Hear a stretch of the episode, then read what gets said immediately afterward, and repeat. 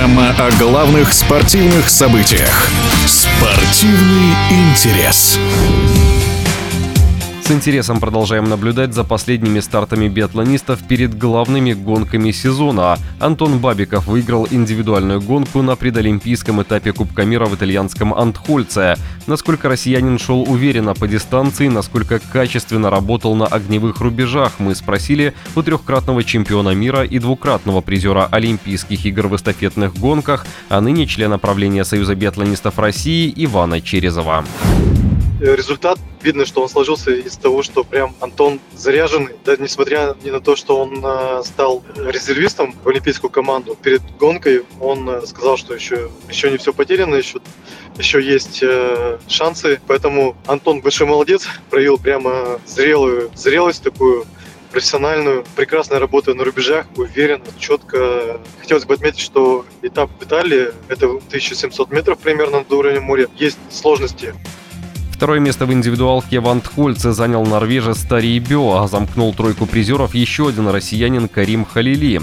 Норвежцы что-то задумали перед Олимпиадой и как оцените форму Халили? Понятно, что сейчас норвежцы провели сбор высокогорный. Где-то даже они отдохнули за счет высоты. Они находятся все в хорошей форме, но со стрельбой у них не у всех получилось. И поэтому Тари там, да, действительно, где-то чуть-чуть не хватило.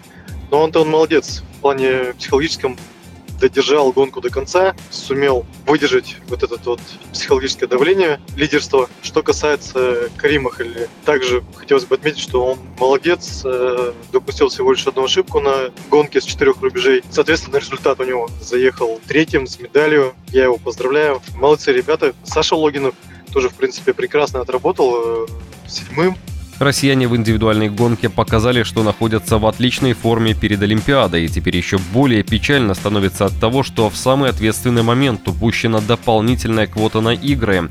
Бабиков не входит в основной состав мужской сборной на Олимпиаде. Он смог бы усилить нашу команду в Пекине?